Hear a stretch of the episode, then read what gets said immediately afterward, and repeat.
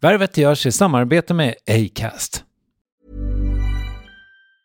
A lot can happen in three years, like a chatbot may be your new best friend. But what won't change? Needing health insurance. United Healthcare Tri Term Medical Plans, underwritten by Golden Rule Insurance Company, offer flexible, budget friendly coverage that lasts nearly three years in some states. Learn more at uh1.com. Hey, Dave. Yeah, Randy. Since we founded Bombus, we've always said our socks, underwear, and t shirts are super soft. Any new ideas? Maybe sublimely soft. Or disgustingly cozy? Wait, what? I got it. Bombas. Absurdly comfortable essentials for yourself And for those facing homelessness. because one purchased equals one donated. Wow, did we just write an ad?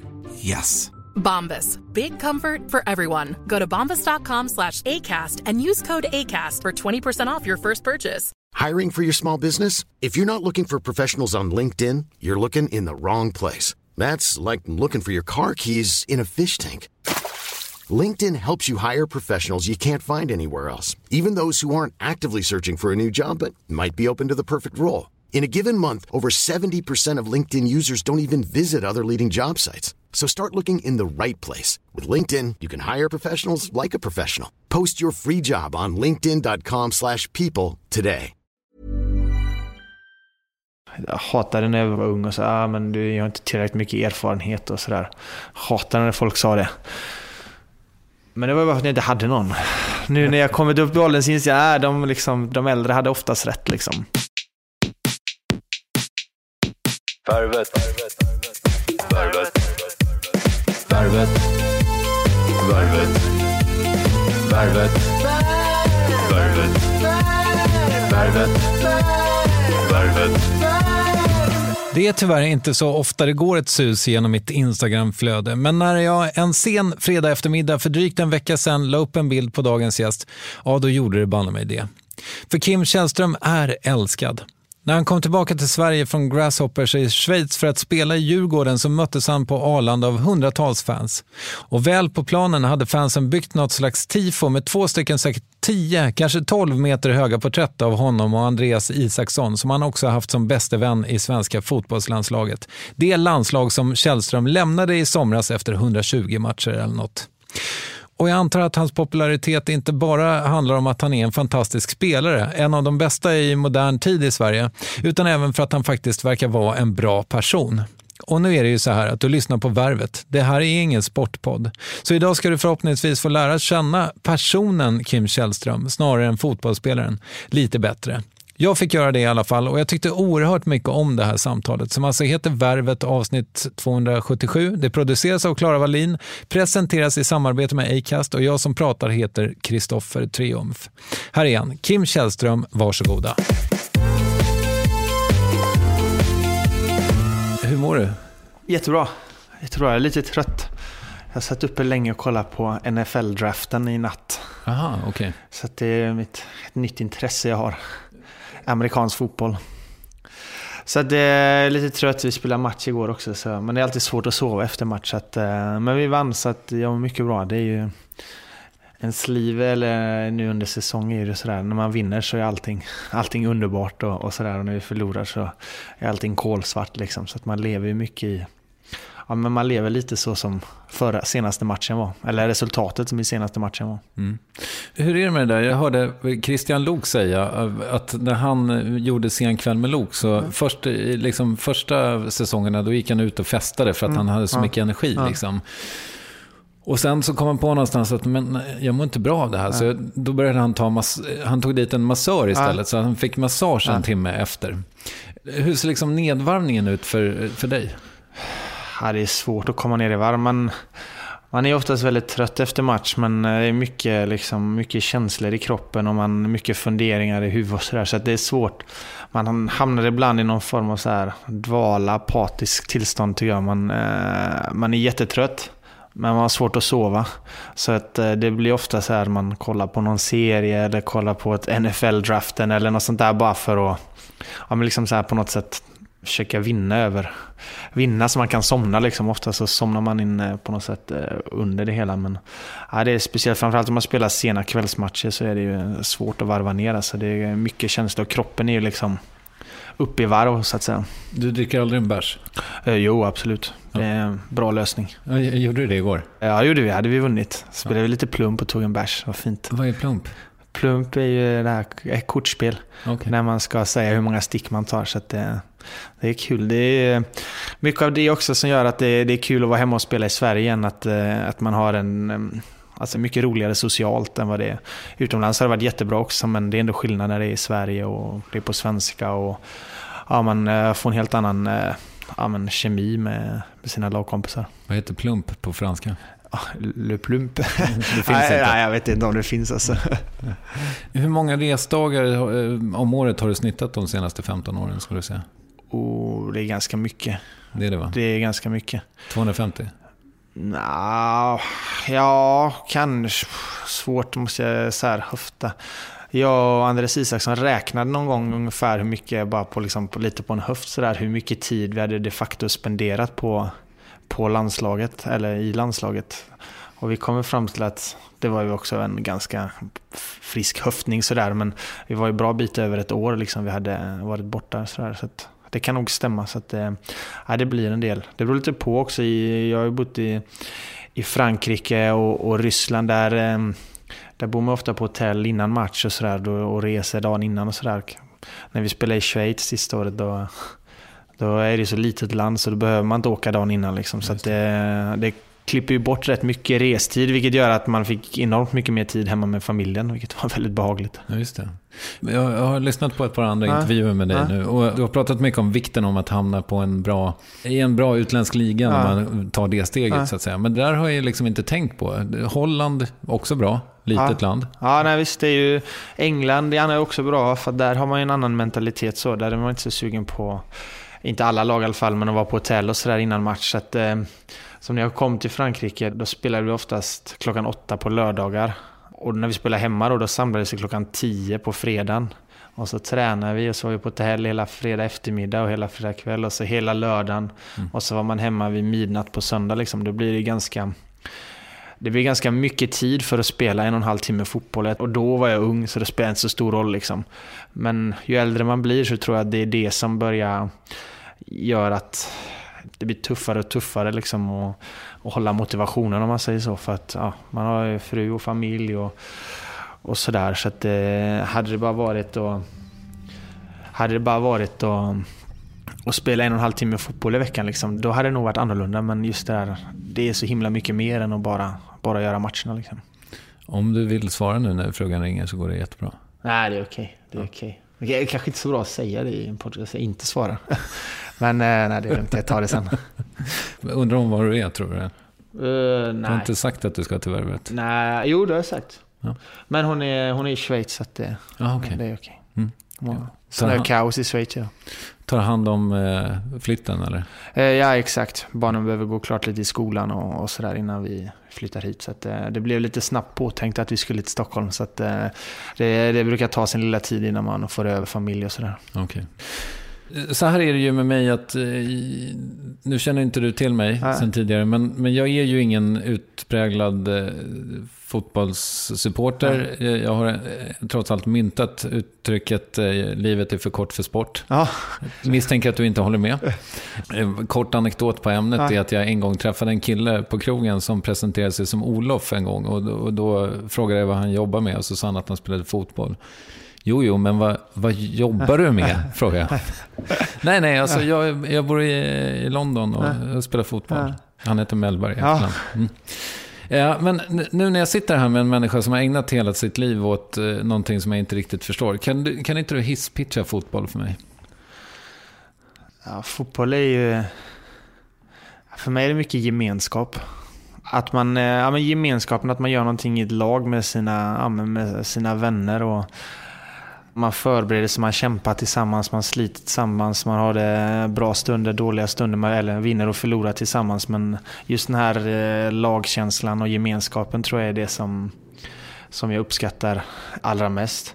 Sen gillar jag också enkelheten i fotboll. Att, eh, visst, eh, man kan liksom lira med kompisar lite sådär och bara lägga ut två stenar som stolpar liksom och köra. Man behöver egentligen bara en boll och, och lite yta så, så kan man köra. Jag spelade hockey och sådär när jag var ung och så, men tyckte det blev Alltså jag tyckte det var superkul, men det var komplicerat liksom. Det var mycket grejer och det var, ah, ah, det tog mycket tid.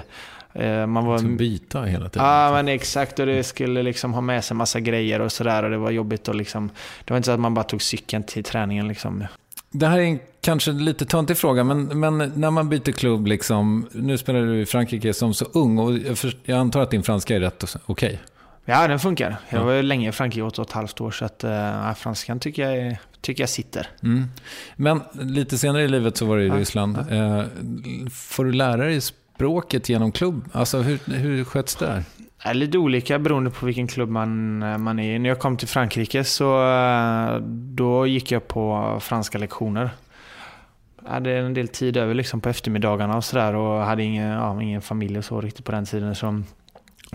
Plus att eh, vi var i laget, vi var, det var två andra killar som inte är utlänningar också som pratade engelska och sådär. Men alla andra pratade franska och jag var en del av Frankrike som, ja, den var inte så internationell kan man säga. Så pratar man inte franska där så var man ju helt, helt offside. Så att, eh, då la jag ner mycket tid på det och, och lärde mig franska. Sen i Ryssland var det annorlunda för där var det så extremt internationellt så där behövde man egentligen inte lära sig ryska utan man klarade sig bra på, på engelska i de kretsarna vi, vi rörde oss plus att vi hade tolkar hela tiden i laget och sådär. Så. Men eh, jag vet, jag har ju hört av andra spelare att det, på vissa ställen är det ju krav liksom, att man går på eh, språklektioner. Så där, så att man, jag tror också, som i Frankrike, lär du inte franska där så blir det inte jävla roligt alltså. Det, du hamnar ju helt utanför hela systemet på något sätt. Så att, eh, där kändes det helt naturligt att, att lära sig det. Så att, eh, och det har jag haft mycket, mycket glädje i, så här i, efteråt också. Jag tror jag kommer mycket glädje av att kunna mer än svenska och engelska när jag, under resten av mitt liv också. Vad ska du använda franskan till resten av livet? Då? Ja, Jag vet inte, det får vi se. Men eh, känslan är ändå när man har bott utomlands i många år att det är en bra, bra grej att sett att det finns, eh, det finns en värld utanför Sverige och sett olika kulturer, träffa mycket människor så här, och, och då kunna eh, ha ett tillspråk. Liksom, för allting kommer ner till kommunikationen till slut. Liksom. Det är jättekul att vara på massa ställen i världen men kan man inte kommunicera med folk så, så blir det rätt platt till slut. Så att, eh, jag hoppas att jag ska kunna utnyttja det så mycket som möjligt. Kanske lära mig, eller jag ångrar, ångrar att jag inte lärde mig spanska när jag bodde i Ryssland. För vi hade väldigt mycket spansktalande i laget. Och i och med att det är ganska uppdelat sådär att eh, utlänningarna hänger med utlänningarna och ryssarna med ryssarna så hängde jag mycket med spanjorer och sydamerikaner och sådär. Men ja, jag fattade en del och så skulle jag precis börja lära mig men då drog vi till England så att, eh, då dog det ut lite. Men det är kanske något jag tänker ta upp sådär och lära mig spanska också. Och nu då? Alltså, nu blir Stockholm din bas, eller er bas. Ja, det var inte riktigt planerat kan man väl säga. Vi hade tänkt liksom att flytta till Göteborg. För det är väl ändå på något sätt hemma. Och vi hade förberett allting där med, ja, med boende och lite sådär. Och jag tror också att vi förberett mentalt att vi skulle till, till Göteborg. Men så fick vi liksom den här, dök upp det här med att kanske flytta hem och spela i Djurgården igen. Och, och då när man börjar fundera på det, det är kul att bo i Stockholm också. Eh, Stockholm är en fantastisk stad. Och, ja, både jag och min fru blev lite så här, kanske ska prova det ändå. Liksom. Och, ja, vi kan på något sätt ta det på vägen hem på något sätt. Så det, är så där, så, ja, det blev en liten höftning kan man säga från början. Men eh, ju mer tiden går ju bättre känns beslutet. Och, eh, det, är verkligen, ja, det är verkligen kul att vara hemma och spela i, i Allsvenskan. Och det är kul att spela i Djurgården. Men det är också väldigt härligt att bo i Stockholm. Så um, ja, vi får väl se. Det, man känner lite att det kanske är så att vi blir kvar här. Det, jag kan ju se den, den möjligheten. Men, ja, jag tror Men- inte jag skulle bo här från början, så man ska väl aldrig säga aldrig egentligen. Men din stora tjej ska börja plugget nu i höst, eller? ettan? Ja, exakt. Hon Mm. börjar, ja, exakt, ska börja ettan. Och då blir det ju här. Ja, ja. det blir här. Så att, eh, ja. Vi ser, men de ungarna är vana att flytta också, så att, eh, jag tror inte att de, de har nog inte så eh, ont av det än så länge. Nej, men det där är en fråga som jag liksom är jävligt nyfiken Mm. på. Vad gör det med en familj att flacka runt så mycket? Jag menar, du har ju berättat i andra Mm. intervjuer och i ditt sommarprat också om hur liksom Ja, men hur det Mm. beslutet, som ändå får ganska stora konsekvenser bakom dig, Mm. så att säga. Alltså hur det kan fattas på en halvtimme. Så här, älskling, vi ska flytta till England nu. Ja, nej det... Eh, jag tror att det svetsar oss samman. För att eh, vi, vi får uppleva väldigt mycket saker tillsammans. Och man får... Eh, göra mycket roligt men det är också såklart vissa, vissa stunder när det är lite jobbigt sådär. Det är mycket eh, roddande och ordnande och sådär. Så att, eh, jag tror det svetsar oss samman och jag vill tro att eh, för mina barn är det, är det härligt att ha och fått sett att det finns något som är större än Sverige. De vet att det finns olika språk och olika kulturer och, och sådär. Sen så får man ju såklart vara, vara lyhörd. Liksom. Man kan ju inte flacka runt för mycket. Någon form av hemmakänsla måste de ju få såklart. Men mm, alltså de är väldigt anpassningsbara och det funkar väldigt bra var de än kommer tycker jag. Så att, eh, Hur är deras franska? Nej, franskan de är bra på engelska ju. De har gått på internationella skolor hela tiden. Så att jag är en dotter som är född i Frankrike. Hon tycker väl att de pratar franska, men det är mest, mest ljud tror jag som kommer ut. Eh, den är yngsta är född i Ryssland, så att hon har ingen koppling alls till Frankrike. Nej, men det var ändå i, i Schweiz nu senast. Ja. Jag att, men... Vi var i tyska delen, så att... Ja, okay. eh, nej, de pratar, den äldsta pratar helt plötsligt rätt bra tyska. Det kommer ibland sådär liksom, men jag tror också att man öppnar ju såklart eh, hjärnan lite för, för språk och sådär när man är van att prata olika språk och de förstår att det, ja, i deras klass i skolan går det ju barn från alla världens hörn. Liksom, så att, eh, ja, jag vill tro att det är en fördel, att, fördel får dem. Jag tror ändå att vi har blivit väldigt starka som familj. Liksom, för att vi, ja, vi är lite på vift tillsammans. Mm. I ditt sommarprat så pratar du lite om din fru, att hon på något sätt har lyckats utbilda sig och så vidare fastän liksom, hon har levt med dig. Känner du att du står i skuld till henne på något sätt? Ja, mm. det skulle jag nog säga. Mm. Eller skuld är väl, eh, det är väl kanske ett lite väl negativt laddat ord skulle jag säga. Men jag känner en, eh, en enorm respekt och jag känner en eh, tacksamhet till henne för att hon har eh, valt att stå tillbaka i sitt som man säger, yrkesliv för att jag ska kunna göra det jag tycker är roligt. Samtidigt så vet jag att eh, Alltså, jag lurar ju inte med henne. Hon visste vad hon gav sig in på såklart. Så det, och jag vet att hon har upplevt massa roliga grejer också. Liksom. Vi har haft ett väldigt eh, kul liv tillsammans så här långt. Men eh, jag ser ju ändå att hon har gjort enorma uppoffringar för att jag ska kunna spela fotboll och för att vi ska kunna vara tillsammans. Att, eh, jag antar att det lite grann har varit en ekonomisk kalkyl också? Så är det ju. Det är klart att det inte har varit eh, dåligt negativt. Och, alltså, det finns ju många fördelar med att spela fotboll. Det finns en baksida också, men en stor fördel är såklart det ekonomiska. Och det är ju också en sak som man är väldigt tacksam för, att man har kunnat, kunnat kanske förhoppningsvis tryggat sin framtid eh, ekonomiskt. Men för att komma tillbaka till min fru så... Jag ska nog säga att jag har mer enorm respekt för det och enorm tacksamhet än jag säger att jag står i skuld. Men jag förstår att hon har gjort många uppoffringar för att, ja, för att vi ska kunna ha en familj. För ni har varit tillsammans länge? Ja, jättelänge. Ja. Slutat räkna så länge till. jag antar att det har funnits liksom perioder när hon verkligen har fått vara så här fotbollsfru?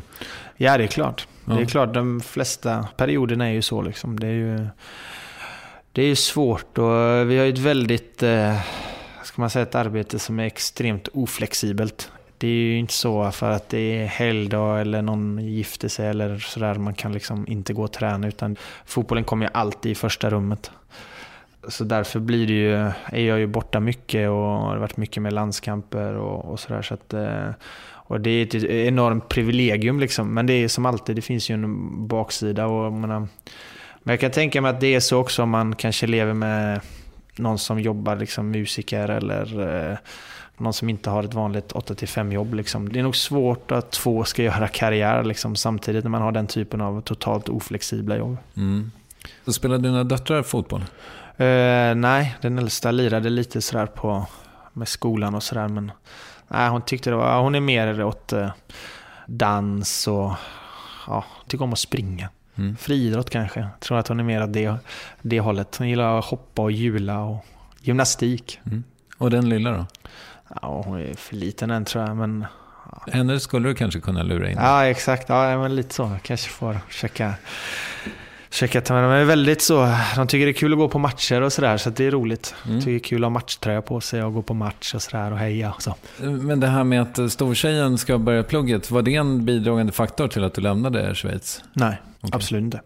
Men konsekvensen är att det blir, passar ju väldigt bra. Mm. Men det var absolut ingen så, det var inget så, hon hade går på en jättefin internationell skola i Schweiz så att eh, det funkade jättebra där. Så att eh, nej, det var ingen baktanke med det. Nej, jag fattar.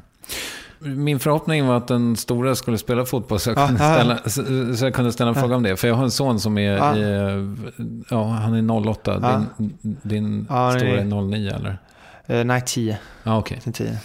Men hur som helst, han spelade en, eh, ja, han gick nog inte ens en termin med någon fotbollsskola i BP. Men jag tyckte det var så obehagligt klimat. För att det kändes liksom som att det är så eh, strängt med fotboll på något sätt. Det kändes i alla fall så då. Och det här är femåringar. Att det fanns de som hade spelat väldigt mycket sen de var spermier. Ja.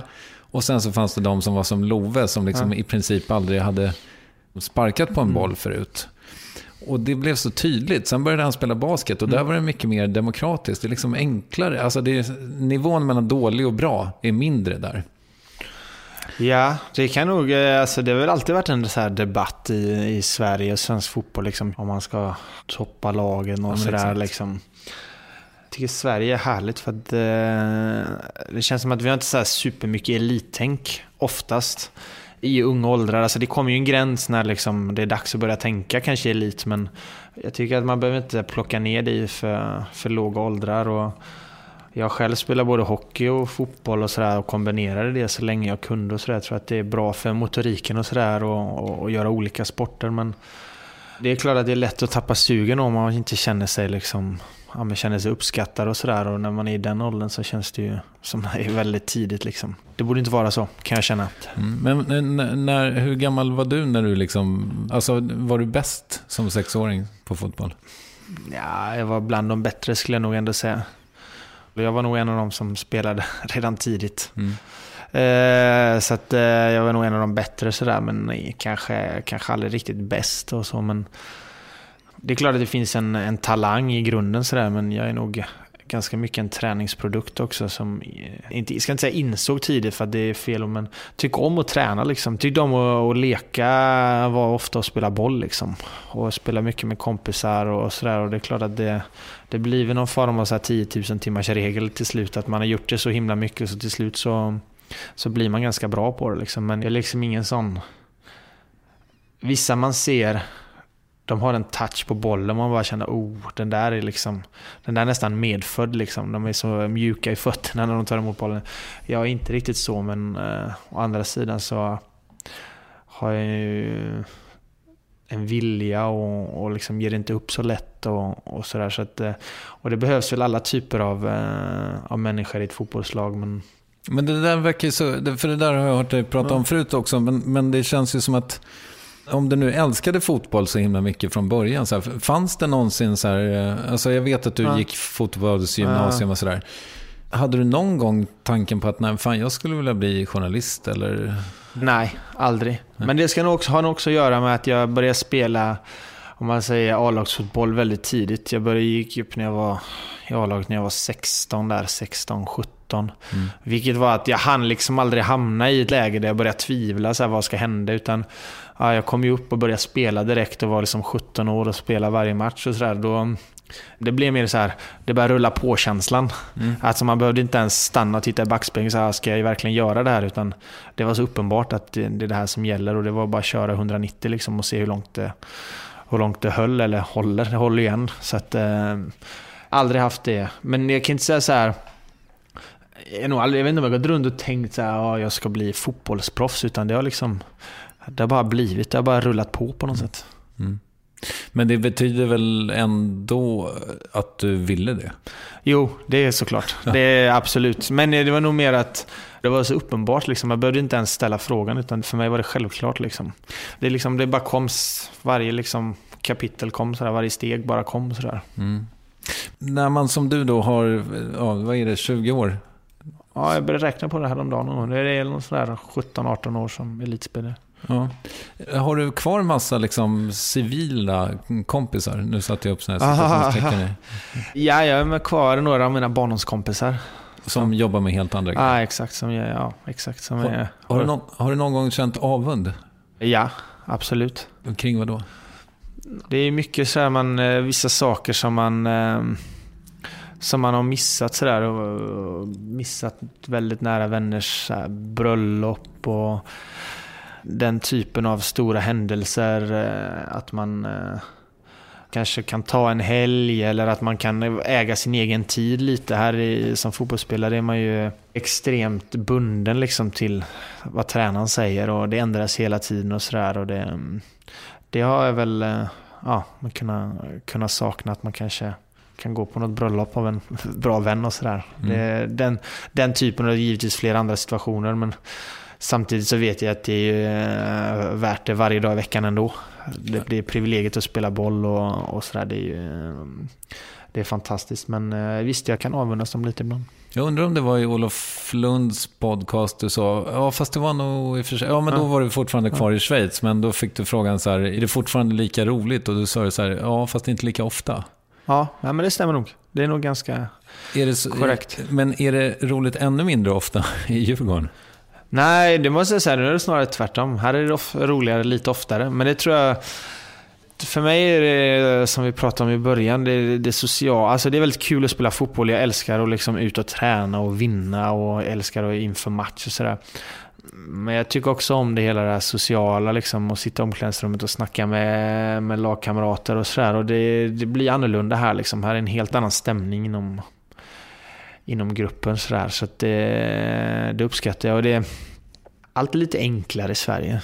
Och det är lite, ja, men lite lättare stämning. Utomlands kan det vara lite, lite tungt och hårt ibland. Liksom. Och, och På det är, vilket sätt?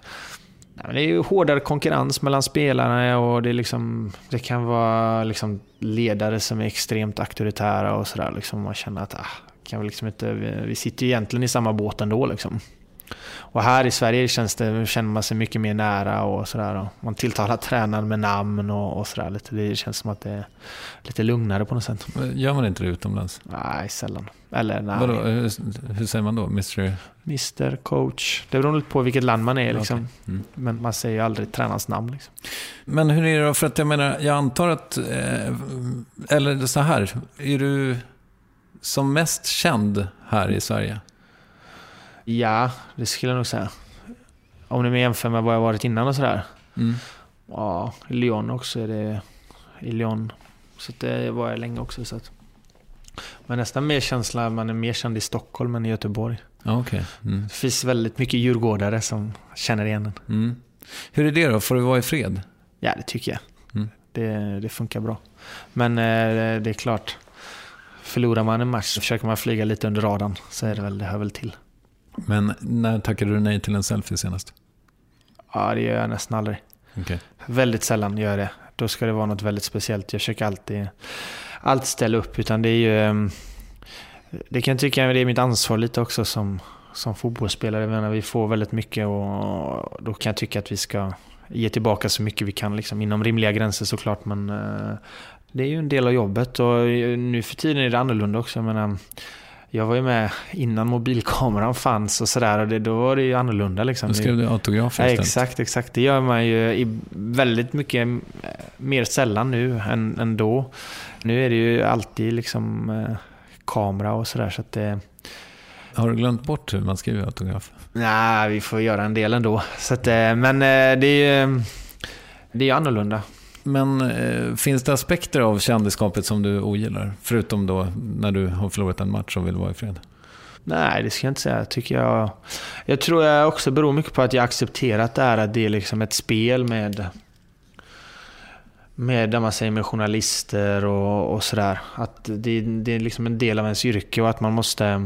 Men jag känner lite att jag, jag ska inte säga att jag knäckt koden, men jag har accepterat hur det är och spelar spelet till min bästa förmåga och inser att eh, jag menar, vi, vi spelare behöver ju också journalister liksom, och för att skapa intresse kring vår sport och sådär. Samtidigt som journalisterna behöver oss. Liksom, så att, eh, och, och liksom när man är ute på stan och sådär och det, det finns supportrar och sådär. Det är ju, utan supportrarna hade fotboll inte varit någonting. Liksom. Eh, Det är det som på något sätt, hela inramningen ger det som den här extra kryddan som gör det kul. Så, så därför är det ju eh, viktigt och kul att liksom ha en relation med supportrarna och sådär. Så att, eh, nej, det kan jag inte säga. Under din väldigt långa karriär så har ju liksom fotbollen gått från... Jag antar att det var mycket pengar när du började också, men nu är det ju liksom... Nu är det väl... Mm. Jättemycket pengar. Ja. Ja. Hur ser du på den utvecklingen? Är det bra? Ja, för oss är det ju bra. För oss är det jättebra. Efterfrågan finns ju där liksom och då finns det ju möjligheterna liksom att, att få in de här pengarna i det. Så jag tror att det är den liksom, vi lever i ett kapitalistiskt samhälle liksom och pengarna finns där liksom och, och fotboll är väl såklart den absolut största sporten i världen sådär. Och, eh, det finns enormt mycket folk som, som gillar den liksom. Så eh, det är ju liksom, fotbollsspelarna är ju liksom betalda för att underhålla också liksom och, och sådär. Så att, eh, nej, Men det är ju sinnessjuka pengar. Jo, det är det. Det är det. Till och med, alltså, eller till och med du. Men du har ju också tjänat sinnessjuka pengar antar jag. Ja, jag tycker jag har tjänat eh, bra. Jag är jättenöjd med de pengarna jag har tjänat och sådär. Så att, eh, ja, nej, visst, det, ibland känns det lite, lite overkligt. Det gör det. Men oftast handlar det inte, eh, inom sporten handlar det inte så mycket heller kanske exakt hur mycket du tjänar, alltså i kronor och ören. Så här, jag vill ha, utan det handlar väldigt mycket om eh, den som är bäst ska ju tjäna bäst. Liksom. Och så är det någon som är bättre och tjänar han bättre och så trissas det upp. Men det handlar väldigt mycket om statusen. Liksom. Att nah, han är bäst, han tjänar mest eller han gör mest mål och det är det det går ut på. Och då ska han ha bäst betalt och sådär. Så det är inte alltid det handlar om liksom, kronorna och örena i sig. Utan summan är ju på något sätt lika med din status i fotbollshierarkin på något sätt. Så Mm. den, det, det är klart att de som drar in mest och gör mest mål, de ska ha bäst pengar. Liksom. Och det är viktigt för dem också att säga att Nej, men jag är bäst, då har jag mest betalt. Har du, liksom, har du haft en sån nudelperiod förresten? Alltså har du käkat så här, fan jag, jag, nu har jag bara 10 spänn kvar den här månaden. Nej, det har jag ju inte haft. Det har väl mycket att göra med att jag började spela tidigt och så har det bara rullat på sen dess. Jo, men du, att, eh, hade, du hade ju fem lax i månaden eller vad det var. Ja, exakt. Men då bodde jag hemma också. Så att då slapp jag. Då köpte mamma nudlar åt oss. Nej, men då bodde jag hemma och hade det liksom hade det väldigt bra förspänt. Så att, eh, nej, det kan jag ju säga. Jag har varit liksom förskonad från den. Samtidigt kan man säkert lära sig väldigt mycket från den typen av perioder i livet och kunna uppskatta andra saker väldigt mycket i efterhand. Så där. Men nej, det har jag inte, det har jag inte upplevt. Men jag läste precis en bok. Ja. Eller jag läste precis en Ja. bok, jag ljög. Ja. Jag har börjat läsa en bok som heter Solve for Happy som handlar om, eh, om lycka. Han, Ja. En, en eh, farbror som han jobbade på Microsoft Mm. på dagarna och sen så eh, han var stationerad i Qatar eller Ja. någonting. Så att när han gick hem från jobbet då öppnade Nasdaq-börsen så han daytradade och tjänade otroliga mängder pengar. Och det här var i Ebays Ja. eh, början. Så Ja. att han klickade hem två jättefina Rolls Royce på en annan auktion. Och så Ja. kom de och så var han bara så här, Det här var inte lycka. nej vad fan är Precis, det här ger mig ingenting. Har du haft sådana erfarenheter också? Eh, nej, inte så uppenbara. Du har aldrig Men gått jag- och köpt en McLaren-bil? Nej, sen... jag hade en så jag var på väg att köpa en, jag skulle köpa en Ferrari tyckte jag det kändes helt rätt så här. Och sen så, um, en kompis, eller Isak. Så jag kommer vi gick över ett övergångsställe så höll vi på att prata och så bara tittade på mig, men du, du gillar ju inte ens bilar, vad ska du köpa en Ferrari till liksom? Jag bara, nej, det är rimligt, rimligt. Det, så att det blev ingen Ferrari liksom. Så, här. så att nej, jag, för mig är ja, det materiella liksom, det, det är ju härligt för att man har tjänat pengar så man kan köpa, köpa vissa saker men det ligger ju ingen lycka i det. Så är det ju. Det är ju utan, utan tvekan är det så. Är det liksom, men, ja, folk man umgås med och sådär liksom, och personer och så. Det som är lycka. Så, ja. men är det en erfarenhet? För du, du låter så klok om det här, men det visste du inte när du var 17. Då tyckte du det var jättekul. men det, jag skulle säga att jag eh, har ju haft, eh, köpt en hel del grejer och har det liksom, vad ska jag säga, materiellt väldigt bra. Så det är väl... eh, Men jag inser nog att ändå i det hela, det där är inte, det där är liksom inte den riktiga lyckan. Den riktiga lyckan är att komma hem till en familj som är frisk och sådär, som tycker om en. Och, men eh, samtidigt så, eh, så är det ju, att ha tjänat pengar ger en enorm trygghet. Jag tror att det är det som är det stora, att det är en, liksom en trygghet och ger en möjligheter att göra saker. Men jag tror inte att det är det som är lyckan. Liksom. Men jag tror att det kan hjälpa till liksom, för du får ett, liksom, ett lite enklare liv när du inte behöver kanske fundera absolut om du får ihop det liksom eh, i slutet av månaden. Men eh, det är inte lycka. When you're ready to pop the question, the last thing you want to do is second guess the ring. At BlueNile.com you can design a one-of-a-kind ring with the ease and convenience of shopping online. Choose your diamond and setting. When you find the one, you'll get it delivered right to your door. Go to BlueNile.com and use promo code LISTEN to get $50 off your purchase of $500 or more. That's code LISTEN at Bluenile.com for $50 off your purchase. Bluenile.com code LISTEN. Hiring for your small business? If you're not looking for professionals on LinkedIn, you're looking in the wrong place. That's like looking for your car keys in a fish tank. LinkedIn helps you hire professionals you can't find anywhere else, even those who aren't actively searching for a new job but might be open to the perfect role. In a given month, over 70% of LinkedIn users don't even visit other leading job sites. So start looking in the right place. With LinkedIn, you can hire professionals like a professional. Post your free job on linkedin.com slash people today. One size fits all seems like a good idea for clothes until you try them on. Same goes for healthcare. That's why United Healthcare offers flexible, budget friendly coverage for medical, vision, dental, and more. Learn more at uh1.com. Yes, ny sponsor. Värvet presenteras i samarbete med Svea Bank. Och jag menar inte att ta ner stämningen, men dessvärre är ju lågkonjunkturen här, vilket innebär att de flesta branscher har det tufft och också väldigt många privatpersoner.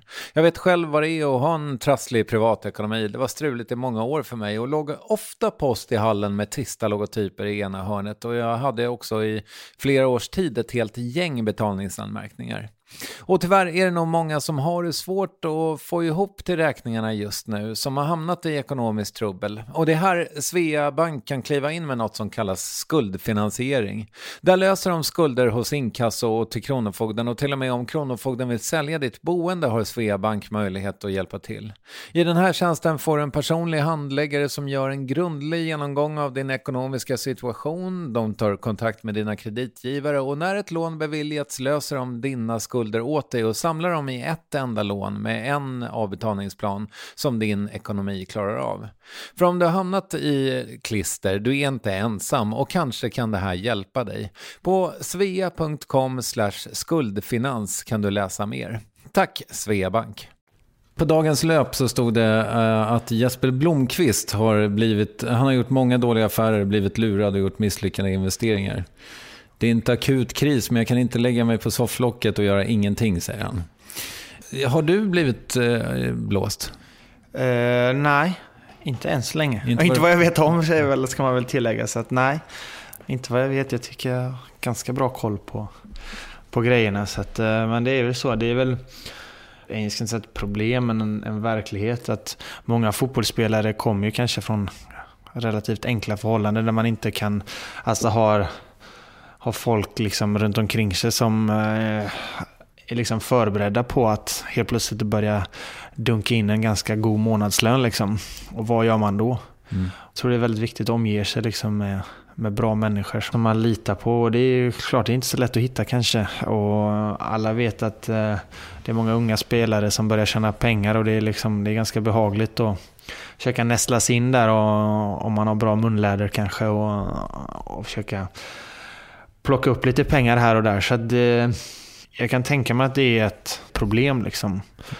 Och än värre kanske utomlands där folk kommer från ganska tuffa förhållanden och sen helt plötsligt så ritar de på ett kontrakt då, i ung ålder och så är det ganska, eller väldigt mycket pengar som dimper ner på kontot så här, och vad man ska göra med dem och sådär. Så att det, jag försöker vara väldigt försiktig men eh, det är klart att det, det kan hända den bästa på något sätt. Mm.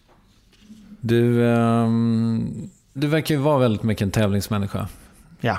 Och samtidigt så tycker jag att du verkar så, ja men apropå det här med din klokhet. Det, det, det finns ju en ny typ av terapi som heter ACT tror jag. Acceptance Cognitive Therapy. Eller okay. någonting sånt. Och det där verkar du så jävla bra på. Fast det, jag, jag, antar att du inte har gått i terapi för att komma fram till det. Men du får ju ofta liksom frågor som liksom hur du förhåller dig till Zlatan och så vidare. Och, att, eh, och då hörde jag dig i, i någon intervju där jag tyckte att du sa det så fint att så här, ja, men, antingen så skulle jag kunna vara bitter Nu lägger jag ord i munnen på Ja, dig. verkligen. Antingen kunde jag vara bitter eller så kan jag bara vara glad över att jag har fått vara samtida med Zlatan. Ja, men så är det. Finns det saker som du är bitter över? Nej. Nej, inte bitter. Nej, verkligen inte. Verkligen inte. I min fotbollskarriär ångrar jag liksom inga val som jag gjort, utan jag, med det jag visste då så tog jag de bästa besluten. Det enda som jag kan känna är lite Bitter är inte ord, för det är ett ganska starkt ord tycker jag, men kan känna lite, så här, ah, lite trist sådär är att vissa tränare man har haft som det funkar väldigt bra med inte blev kvar av olika anledningar. Och så kom det in andra tränare som det inte alls funkar lika, med, liksom, lika bra med. Och man är som spelare man är så extremt beroende av sin tränare. Att det är bra känsla däremellan, eller bra känsla mellan, liksom, eller, och sådär, personkemi så heter det väl. Och att de uppskattar en och sådär, det är ju det är så, fotboll är ingen demokrati liksom. Det är en diktatur. Det är en, en människa som sitter på i princip alla besluten. Så det är väl något som jag kan tycka är lite trist. Jag kan inte ångra det, för det är inget jag kan påverka. Men jag kan tycka att det är lite trist sådär, men jag skulle verkligen inte säga att jag är bitter över det, utan jag är på något sätt... Alltså när man spelar boll eller var som helst i livet så får man alltid ta lite det goda med det onda. Liksom. Det finns ju vissa dagar när man kanske det blev bra för en och vissa dagar när det blev lite sämre. Sådär. Men jag har två tränare som jag känner, en i Lyon och en när jag var i Ryssland. Som jag hade önskat att jag skulle haft längre för att vi hade en väldigt bra personkemi och de uppskattade mig som spelare. Men framförallt så skulle jag nog också vilja ha lärt mig mer av dem sådär, för i en framtid kanske om, ja, men med ledarskap och, och sådär. Jag tyckte de var väldigt skickliga liksom. Så att, eh, det kan jag känna är lite i fotbollskarriären. Så här, lite, ja, men lite, eller synd mer. Synd är nog ordet liksom. Det har inte alltid varit liksom dans, en dans på rosor eller, utan det har varit motgångar sådär. Och då tycker jag att jag har upp- uppskattat att jag har liksom knutit näven och, och kört på liksom och inte gett upp. Utan ja, då får vi träna lite mer, träna lite hårdare så vänder det nog till slut. Och oftast har det gjort det.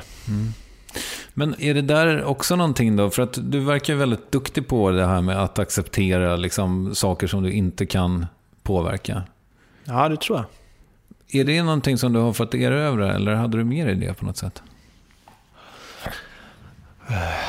Svårt att säga, men jag tror det kommer lite också med, med åldern och sådär. Att man har upplevt eh, många situationer man insett att nej, men jag kan ju faktiskt inte påverka allting. Man var ju mycket hetare liksom som, som ung och liksom, vad säger, spann på fler cylindrar direkt liksom så här, när det gick emot. Man blev liksom mer förbannad och sådär. Nu, nu kan jag nog sortera undan det lite. Eller jag kan sortera undan det väldigt mycket bättre. Så att, ah, men det här spelar inte stor roll för jag kan ändå inte göra så mycket åt det. Liksom, utan lärt sig att fokusera på, på sig själv och, och det man kan göra någonting åt. Tror jag. jag tror att det kommer med, ja, med åldern och erfarenhet och sådär. Erfarenhet är lite sådär, jag hatade när folk var unga och sa ah, men du jag har inte tillräckligt mycket erfarenhet och sådär. Hatade när folk sa det. Men det var ju bara för att jag inte hade någon. Nu när jag kommit upp i åldern så inser jag att de, liksom, de äldre hade oftast rätt. Liksom. Och det känner, jag, det känner man också nu sådär att man, man stressar inte upp sig för, för samma saker som man kunde göra innan. Liksom, att det går lite emot eller så här, för man vet att imorgon är det en ny träning. Liksom, då, då löser vi det då eller vi får ta det i nästa match. Så där. Vilket gör att man får ett annat lugn och det tror jag är lättare att prestera i det. Samtidigt så är också den här ungdomliga entusiasmen och hettan, den behövs också. Så att jag tror att samtidigt så kan det vara rätt bra om man hittar en mix i, i ett lag till exempel. Men eh, för mig så passar det nog bättre att vara så som jag är nu. Finns det grejer som du, saker som du har sagt eller gjort mot andra spelare så här, som du skäms över? Ja, alltså man säger ju saker ut på plan som man liksom så här, om man liksom klipper ur liksom hela den situationen så undrar man så här, pff, alltså, vad gör jag liksom? Det är, det är, liksom, det är helt, helt omotiverade ord liksom. Och eh, sådär, Förolämpningar? Ja, förolämpningar liksom. Ganska grova förolämpningar liksom. Och, och som känns helt malplacerade egentligen. Och det här förekommer fortfarande? Ja, men mindre. Jag har också lugnat ner mig enormt och liksom eh, inte alls lika het ute på plan längre. Sådär. Men eh, sen så är det mycket det här, det är ju det är ett fulspel liksom. Man, det är lite efterslängar hit och dit och sådär. Och man får... Man kan inte ta hur mycket stryk som helst istället. Det får man dela ut lite också så att man på något sätt kissar in sitt revir och sådär. Det är, är ändå mycket lugnare liksom. Inte alls lika het längre. Men har det hänt att du med lagkamrater eller motståndare så här, har fått be om ursäkt efteråt för att du har skämts? Ja, det kan ju hända sådär att det där var ju, där gick jag över gränsen liksom. Mm. Jag tycker också att det... Jag har inte legat med din mamma. jag skojar bara. ja, nej, det, då kanske det är bättre att dra än att be om ursäkt. Men eh, nej, det visst ibland känner man att nej, där gick jag över gränsen liksom. Jag är ledsen. Framförallt det blir liksom hett på träningen om man eh, liksom sparkar ner någon eller sådär. Liksom. Och då börjar jag känna att det, ah, det där kanske var lite väl. Mm. Men det, samtidigt så har man ju åkt på några sådana kyssar också genom åren. Så det, det brukar jämna ut sig tror jag. Mm. När var det ett regelrätt slagsmål senast då? Och jag slåss aldrig. Nej. Aldrig. Du har aldrig varit det? Nej, aldrig riktigt sådär. Inte, inte i ett regelrätt slagsmål liksom. Jag knuffats lite och sådär, men nej. Jag är, jag är nog urusel på att slåss skulle jag gissa. Jag tror att du är bättre än jag. Jag har för sig tränat lite nu. Jag är i alla fall st något starkare än jag var förr. Jag tror inte jag är på din nivå. Du jobbar ju ändå med kroppen. ja, jag du... hoppas det nog. Att det är lite starkare. Att jag är lite starkare. Jag är ganska säker på det. Hur många chins kan du göra? Och det är min uh, akilleshäl. Jag kan inte göra chins. Och inte en Nej, enda? Jo, en kan jag göra, men liksom, jag kan inte. Det är, eh, jag tror också, uh, antingen är jag svag i de musklerna. Jag är ju inte svag, så jättesvag annars. Men just chins är min det är min akilleshäl. Jag kan liksom, och sen har jag nog en mental blockad där också, för jag har insett hur dålig jag är på det. Så jag blir, skäms ju nästan, eller jag skäms ju när jag ska göra det. Så jag försöker hoppa över den övningen oftast. Mm. Eh, jag hade Kalle Wahlström här, ja. Kalle Zackari Wahlström. Ja. Känner du till honom? Ja, ja, lite grann. Vi pratade om just chins för att jag sa att jag, kan, jag har tränat med Peter nu i tre ja. år, jag kan fortfarande ja. inte. Och han sa, jo men en kan jag göra. Och, och sen så gjorde, försökte jag göra en här ja. utanför och då blev det en pull-up och det gick sådär. Men jag tänker, vi, vi kan testa att göra varsin sen. Ja, varsin får det bli. Ja. En ska nog klara av, men det är nog max alltså. Ja, men jag är osäker på om jag klarar en. Ja. Jag, säga, jag tror alla har lite så man har väl någon övning här och där, så något som verkligen inte passar en. Alltså, så det är min, riktiga, min kryptonit. Men du tränar en del på gym också, antar jag? Ja, jag tror ett par gånger i veckan. Mm. Försöker hålla, jag tränar mycket bål och, och sådär och höfter och sådär. Jag liksom börjar bli sliten i hela höftpartiet och sådär. Så det gäller att ljumskar, höftböjare, ja, sådär, den typen av eh, muskler. Så. Det börjar väl bli liksom lite så slitageskador. Liksom. Så jag försöker jobba mycket med, mycket med det för att hålla stabilt och hålla ryggen i ryggen rak så att säga. Men det där måste väl ha förändrats över eh, under din karriär också, hur man tränar? För jag, jag tycker liksom, oh ja. fotbollsspelare idag är ju liksom muskulösa på ett sätt som de inte var för 20 år sedan. Ja, nej verkligen. Så går det, det går väl trender i allting det här hur man, hur man tränar och, och sådär. Och det kommer nya, nya grejer som, nu är det väldigt mycket så teknik och vi är extremt så här övervakade skulle jag säga med ja, på träning med GPSer och sådär. Man vet, de vet hur, exakt hur många steg man tar liksom varje träning och sådär.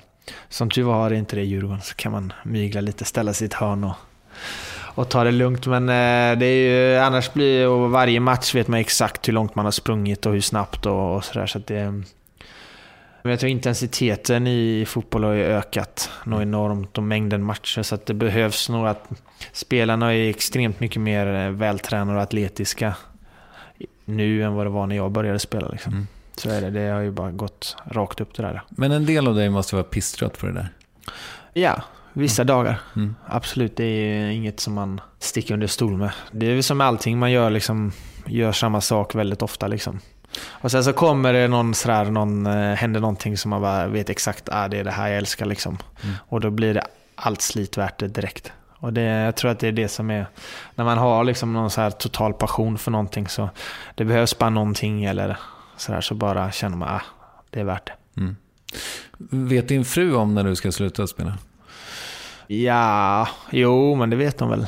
Det vet hon. Vi, det känns som att hon är, hon är nog den som får reda på det först. Mm. Eller så Jag är nog sån som diskuterar fram det med mina nära och kära. Det är inget beslut som jag bara tar sådär rakt upp och ner. Sen också påverkar det många andra människor. Liksom, så att eh, till slut blir det ju ändå ett, ett lite gemensamt beslut även om det är mitt beslut till slut. Mm. Och när slutar du spela? Ja, jag har skrivit två år här nu. Så att, eh, eller två säsonger här, så det känns väl rimligt på något sätt. Vad betyder det? Att du, att jag har kontrakt det här, den här säsongen till, ja, till januari, eller vad blir det, december 2018. Okay. Så två säsonger räknar jag med att spela. Mm. Kul, men det ska bli skönt att få skita det där en, en dag när du ställer fotbollsskorna på hyllan? Ja. Mm. Alltså, det är svårt att veta sådär, vad, hur, hur man kommer uppleva dagen efter. Liksom. Jag tror att det är någon form av... Att man kommer, man kommer liksom sakna liksom det här adrenalinet och sådär, det tror jag.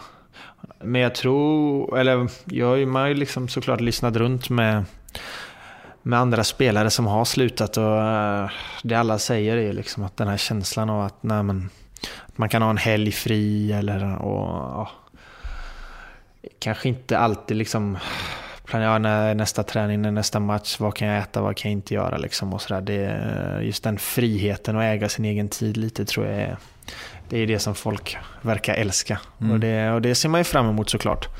Men eh, så är det så, det är en speciellt, speciell... Eh, det här med att vara... Jag vet inte hur många yrken det är som en elitidrottsman, kvinna. Det är ju speciellt liksom att sadla om mitt i livet när man har varit så totalt fokuserad på någonting. Mm. Så det, men allt tyder ju på att du, för att du har ju fått en enorm uppskattning för dina insatser som kommentator. Så att... Ja, nej, men det är en jättebonus jag har kunnat göra tycker jag. Att jag har kunnat prova på det trots att jag fortfarande spelar. Mm. Vilket gör att man på något sätt... Det känns som en, som en rolig väg att, att ta. Så att det känns eh, spännande, men det är också det är lite så här det blir lite, lite, lite småfusk nästan att man fick chansen att prova på det innan man slutar. Det gör det mycket enklare liksom. Eh, för jag tror att det kommer vara svårt för mig som för alla andra att sluta. Att det, det är speciellt liksom när man ja, helt plötsligt spelar man inte. Helt plötsligt går man inte till träningen längre. Liksom. får man hitta på och träna själv på något sätt. Mm. Det måste jag säga jag är jätteglad för. Det är kul att det, att det har gått så bra eh, och det är väldigt roligt att göra.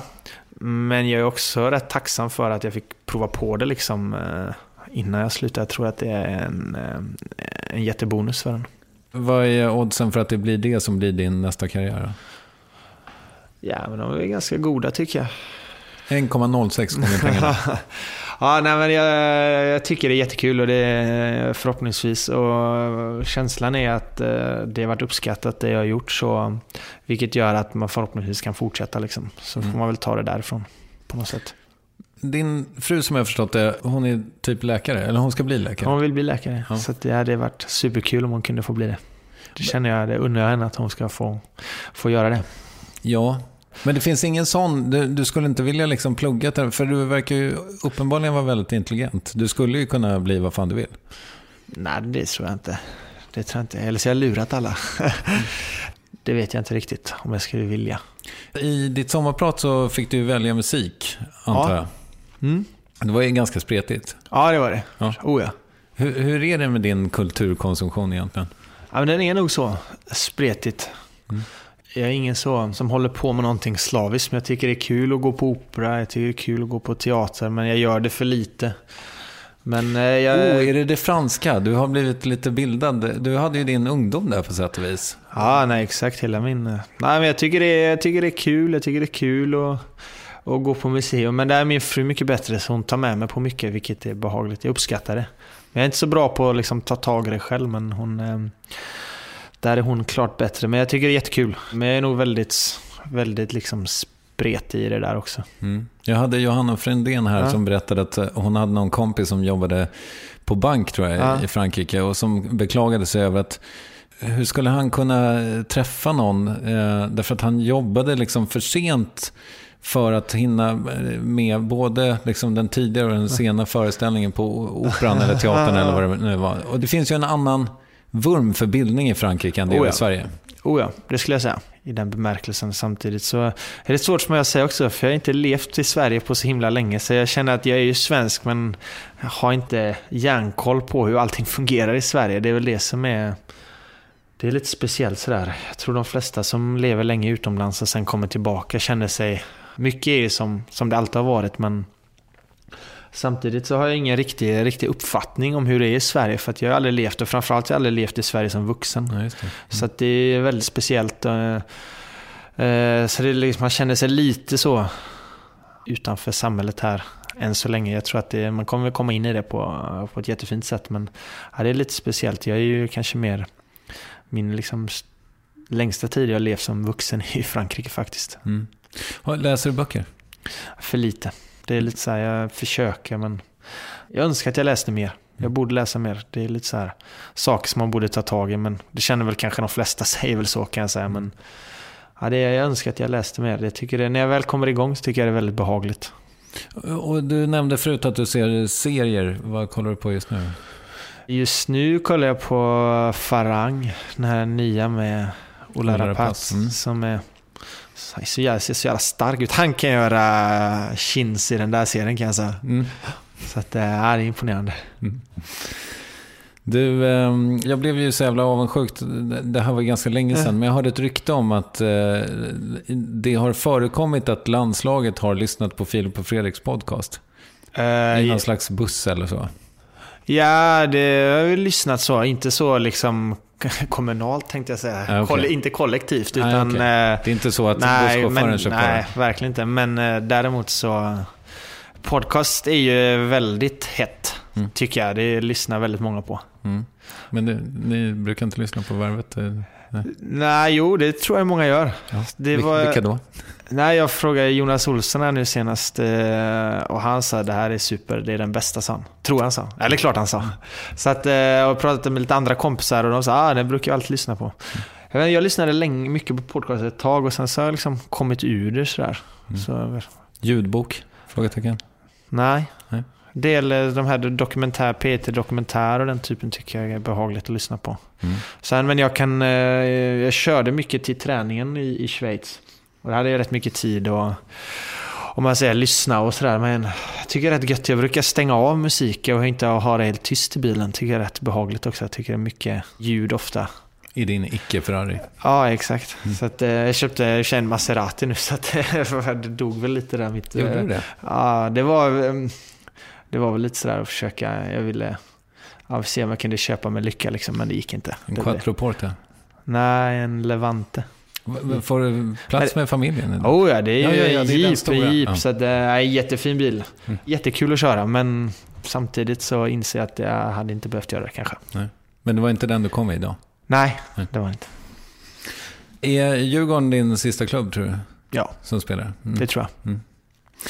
Det skulle bli mycket förvånad annars. Ja, Så att, eh, nej, det är det. ifall det blir en vända till utomlands. Ja, nej, det blir det inte. Finns det en sorg i det? Nej, snarare tvärtom skulle jag säga. Jag känner mig nöjd med min karriär. Jag tycker det är kul att spela. Men jag känner att jag har upplevt eh, mycket och är ganska nöjd med det och känner att jag är på väg mot slutet både, både mentalt och fysiskt alltså för att spela fotboll. då. Så att jag känner mig rätt eh, jag känner mig rätt nöjd.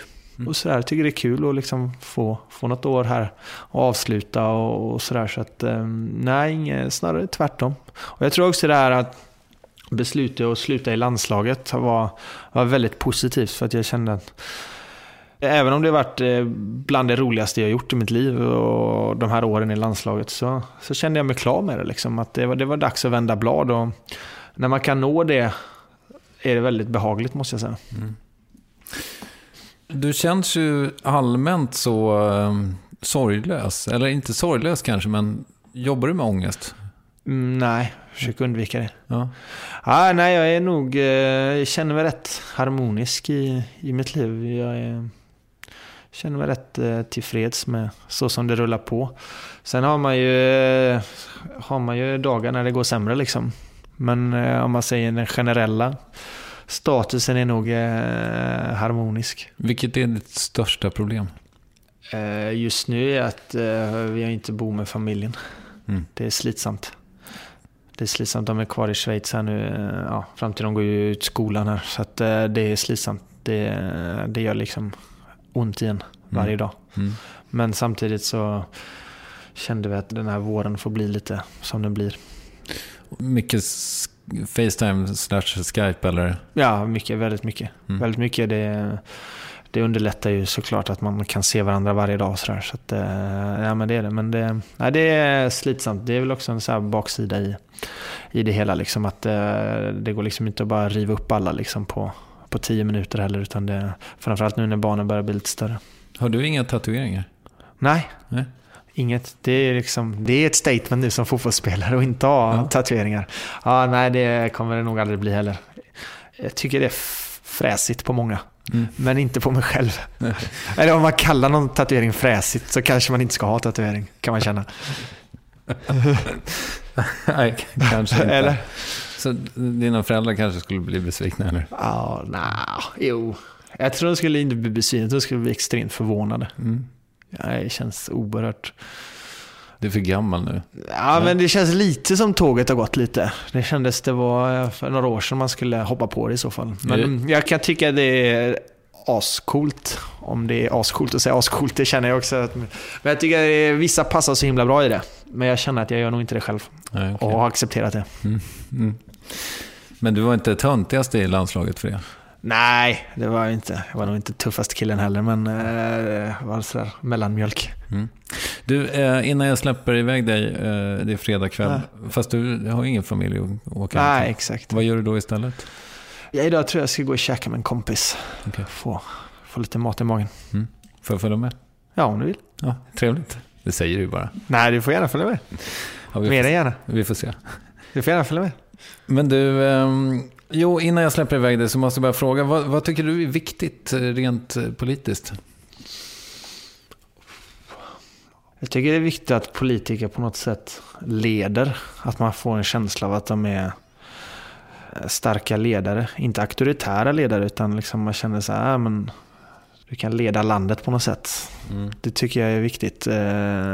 Att man känner en som, som medborgare, att man känner sin trygghet i. Att nej, men jag kan lita på att den här ledaren gör, gör det allra bästa för, för landet och medborgarna. Är det en känga till vår statsminister Stefan Löfven, som för övrigt är på väg till varvet? Är det? Ja. Ja, nej, det jag tycker att det går upp och ner för honom i känslan. Han gör vissa bra grejer och vissa sämre. Men ehm, och sen tycker jag det är ja, viktigt att man försöker eh, på något sätt ehm, ha ett välfärdssamhälle liksom, där man inkluderar alla.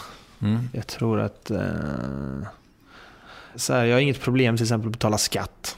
Tycker det är liksom vår skyldighet som medborgare liksom och sådär. Mm. Och du tycker inte att vi som tjänar mycket pengar ska slippa betala så mycket skatt?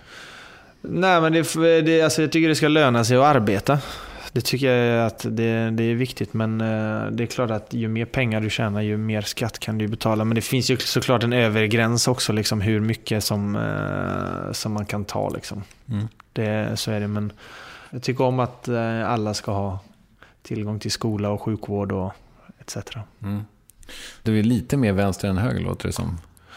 Ja, både och. Jag, Ja, är jag liksom så här, Okej. jag liksom pendlar lite. Ja, jag fattar. Du, är du eh, någonsin rädd? Eh, ja. Sådär rädd är man när, när man ser typ ungarna ramlar eller något sånt där liksom. Och, och, och sådär. Min dotter höll på och skulle försöka göra bakåtvolter på trampolinen här häromdagen. Det såg okontrollerat ut. Då blir jag rädd. Då känner jag så här, oh, jag får lite så kalla kårar. Man känner att det där kan gå åt skogen. Men samtidigt så hon tyckte hon var skitbra på det. Så att hon kunde inte förstå varför jag inte tyckte det var en bra idé. Liksom. Men det är liksom det med barnen och, och sådär. då, Det är läskigt tycker jag. Mm. Men inte för dig själv liksom, eller? Nej. Nej, inte vad jag kan komma på. Och hur, hur är det med det här liksom, för att det har ju pratats så mycket om den osunda supporterkulturen. Och, Mm. liksom, och dessutom så har det ju faktiskt på senare år, nu blandar jag lite Ja. äpplen och päron, Ja. men det har ju dessutom varit en del eh, bombhot, bombdåd mot idrottsarenor. Så. Ja, nej, jag har aldrig riktigt så... Det är ju hela det här, någon form av terroristhotet som ligger över oss nu för tiden är ju... Det är väl väldigt klyschigt, men som alla säger att man får försöka ja, men gå vidare och inte låta det påverka oss för mycket. Liksom, för att då på något sätt vinner ju terrorismen. Men, eh, men jag har aldrig känt mig hotad så direkt. Vi var nere i Frankrike på EM där och så det var ju... Alltså det var en enorm säkerhetsapparat liksom. Man bara kände hur mycket pengar som bara försvinner liksom, som man skulle kunna göra så himla mycket bättre saker med. Än att försöka liksom skydda ett fotbollslag. Men samtidigt så, så, som, så som stämningen var så bör man ju, måste man ju sätta säkerheten i första rummet. Vill du rekommendera något? Vad som helst? Vad som helst. Kräfter. Kräfter från västkusten. Fint. Ja. Men det är väl inte säsong nu? Nej, Nej. men börjar vi på väg in i den. Ja. Det är det. Havskräftor från en fjällbacka är fint. Vem tycker du att jag ska intervjua i Värvet? Barack Obama. Mm. Om du kan lösa honom. Mm. Han verkar vara en väldigt, väldigt sympatisk människa. I en extremt svår roll.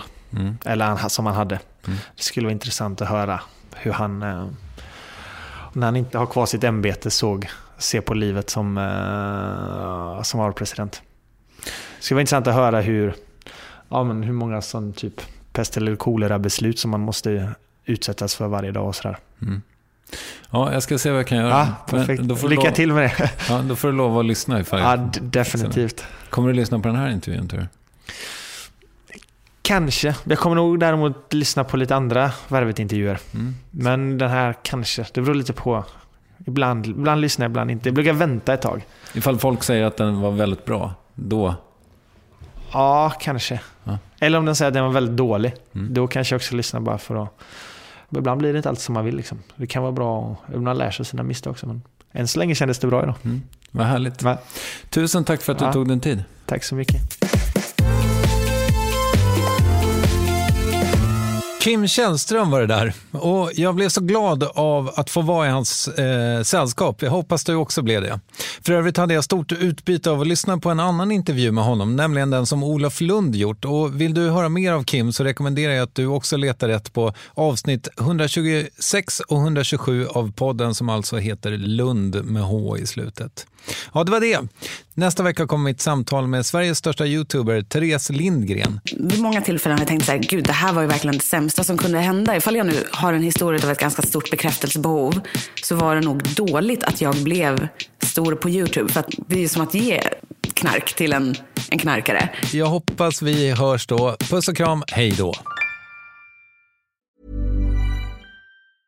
Planning for your next trip?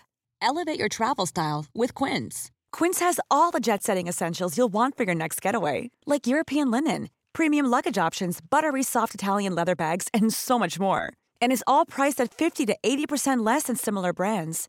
Plus, Quince only works with factories that use safe and ethical manufacturing practices.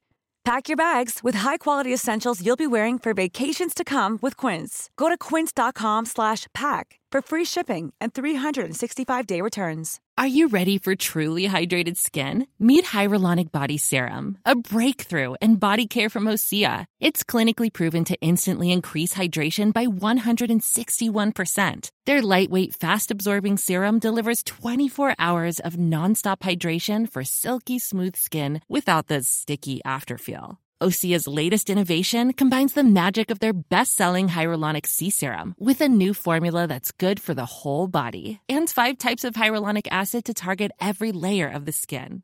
Osea is a women-founded, women-led brand that's been crafting seaweed-powered products for nearly 30 years. The best part? Everything Osea makes is clean, vegan, cruelty-free, and climate-neutral certified, so you never have to choose between your values and your best skin. Treat your skin to clean, vegan skincare from Osea. Get 10% off your first order site-wide with code SUMMER at OseaMalibu.com. That's O-S-E-A Malibu.com code SUMMER.